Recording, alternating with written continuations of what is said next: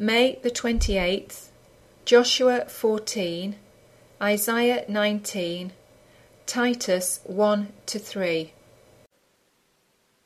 And these are the countries which the children of Israel inherited in the land of Canaan, which Eleazar the priest and Joshua the son of Nun and the heads of the fathers of the tribes of the children of Israel distributed for inheritance to them. By lot was their inheritance, as the Lord commanded by the hand of Moses, for the nine tribes and for the half tribe. For Moses had given the inheritance of two tribes and an half tribe on the other side Jordan, but unto the Levites he gave none inheritance among them. For the children of Joseph were two tribes, Manasseh and Ephraim. Therefore they gave no part unto the Levites in the land, save cities to dwell in, with their suburbs, for their cattle and for their substance. As the Lord commanded Moses, so the children of Israel did, and they divided the land. Then the children of Judah came unto Joshua in Gilgal, and Caleb the son of Jephunneh the Kenizzite said unto him, Thou knowest the thing that the Lord said unto Moses the man of God concerning me and thee in Kadesh Barnea. Forty years old was I when Moses the servant of the Lord sent me from Kadesh Barnea to espy out the land, and I brought him word again as it was in mine heart. Nevertheless, my brethren that went up with me made the heart of the people melt, but I wholly followed the Lord my God. And Moses sware on that day, saying, Surely the land whereon thy feet have trodden shall be thine inheritance, and thy children's for ever, because thou hast wholly followed the Lord my God. And now, behold, the Lord hath kept me alive, as he said, these forty and five years, even since the Lord spake this word unto Moses, while the children of Israel wandered in the wilderness. And now, lo, I am this day fourscore and five years old. As yet I am as strong this day as I was in the day that Moses sent me. As my strength was then, even so is my strength now, for war, both to go out and to come in. Now therefore, give me this mountain, whereof the Lord spake in that day. For thou heardest in that day how the Anakim were there, and that the cities were great and fenced. If so be the Lord will be with me, then I shall be able to drive them out, as the Lord said. And Joshua blessed him, and gave unto Caleb the son of Jephunneh Hebron for an inheritance. Hebron therefore became the inheritance of Caleb, the son of Jephunneh the Kenizzite, unto this day, because that he wholly followed the Lord God of Israel. And the name of Hebron before was Kirjath Arba, which Arba was a great man among the Anakims, and the land had rest from war. The burden of Egypt. Behold, the Lord rideth upon a swift cloud, and shall come into Egypt, and the idols of Egypt shall be moved at his presence, and the heart of Egypt shall melt in the midst of it. And I will set the Egyptians against the Egyptians, and they shall fight every one against his brother, and every one against his neighbour, city against city, and kingdom against kingdom. And the spirit of Egypt shall fail in the midst thereof, and I will destroy the counsel thereof, and they shall seek to the idols, and to the charmers, and to them that have familiar spirits, and to the wizards. And the Egyptians will I give over into the hand of a cruel lord, and a fierce king shall rule over them, saith the Lord, the Lord of hosts. And the waters shall fail from the sea, and the river shall be wasted and dried up, and they shall turn the rivers far away, and the brooks of defence shall be emptied and dried up, the reeds and flags shall wither. The paper reeds by the brooks, by the mouth of the brooks, and everything sown by the brooks shall wither, be driven away, and be no more. The fishers also shall mourn, and all they that cast angle into the brooks shall lament, and they that spread nets upon the waters shall languish. Moreover, they that work in fine flax, and they that weave networks, shall be confounded. and they shall be broken in the purposes thereof, all that make sluices and ponds for fish. Surely the princes of Zoan are fools, the counsel of the wise counsellors of Pharaoh is become brutish. How say ye unto Pharaoh, I am the son of the wise, the son of ancient kings? Where are they? Where are thy wise men? And let them tell thee now, and let them know what the Lord of hosts hath purposed upon Egypt. The princes of Zoan are become fools, the princes of Noph are deceived. They have also seduced Egypt, even they that are the stay of the tribes thereof. The Lord hath mingled a perverse spirit in the midst thereof, and they have caused Egypt to err in every work thereof, as a drunken man staggereth in his vomit neither shall there be any work for Egypt, which the head or tail, branch or rush may do. In that day shall Egypt be like unto women, and it shall be afraid and fear because of the shaking of the hand of the Lord of hosts, which he shaketh over it. And the land of Judah shall be a terror unto Egypt. Every one that maketh mention thereof shall be afraid in himself, because of the counsel of the Lord of hosts, which he hath determined against it. In that day shall five cities in the land of Egypt speak the language of Canaan, and swear to the Lord of hosts. One shall be called the city of destruction. In that day shall there be an altar to the Lord in the midst of the land of Egypt, and a pillar at the border thereof to the Lord. And it shall be for a sign and for a witness unto the Lord of hosts in the land of Egypt, for they shall cry unto the Lord because of the oppressors, and he shall send them a Saviour, and a great one, and he shall deliver them.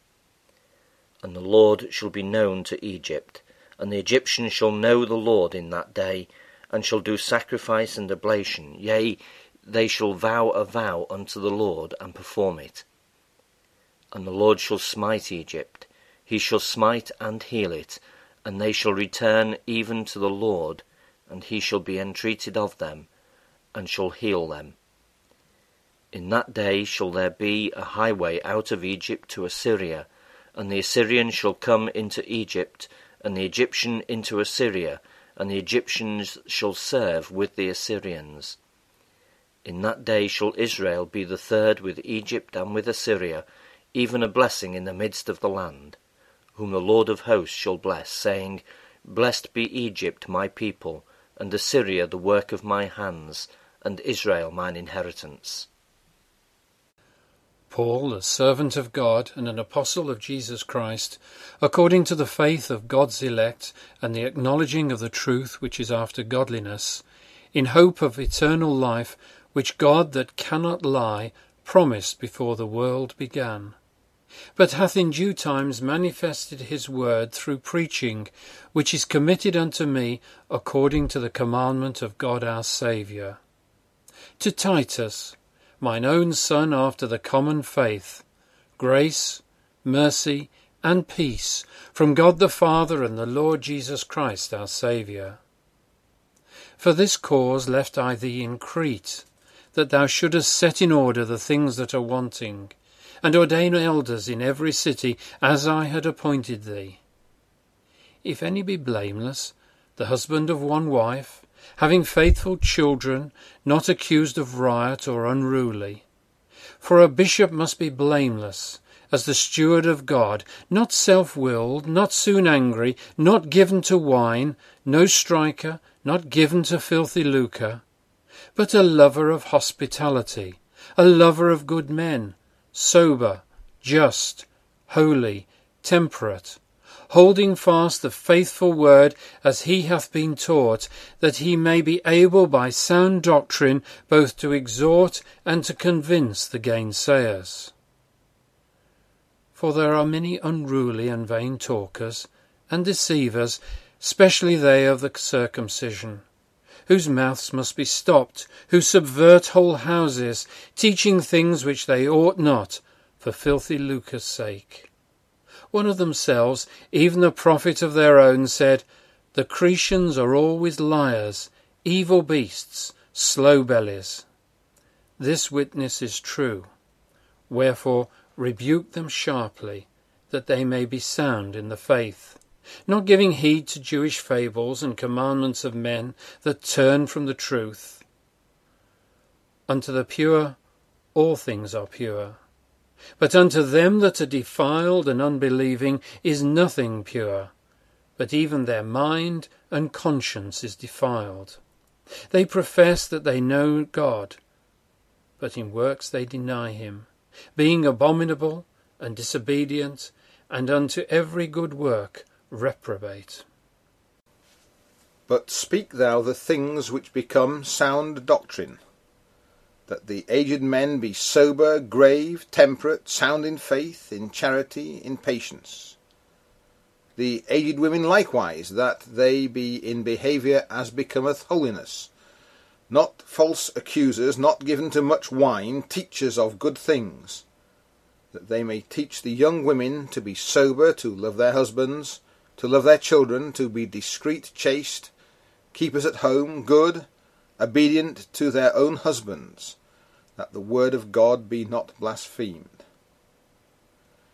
Young men likewise exhort to be sober minded, in all things showing thyself a pattern of good works, in doctrine showing uncorruptness, gravity, sincerity, sound speech that cannot be condemned, that he that is of the contrary part may be ashamed, having no evil thing to say of you.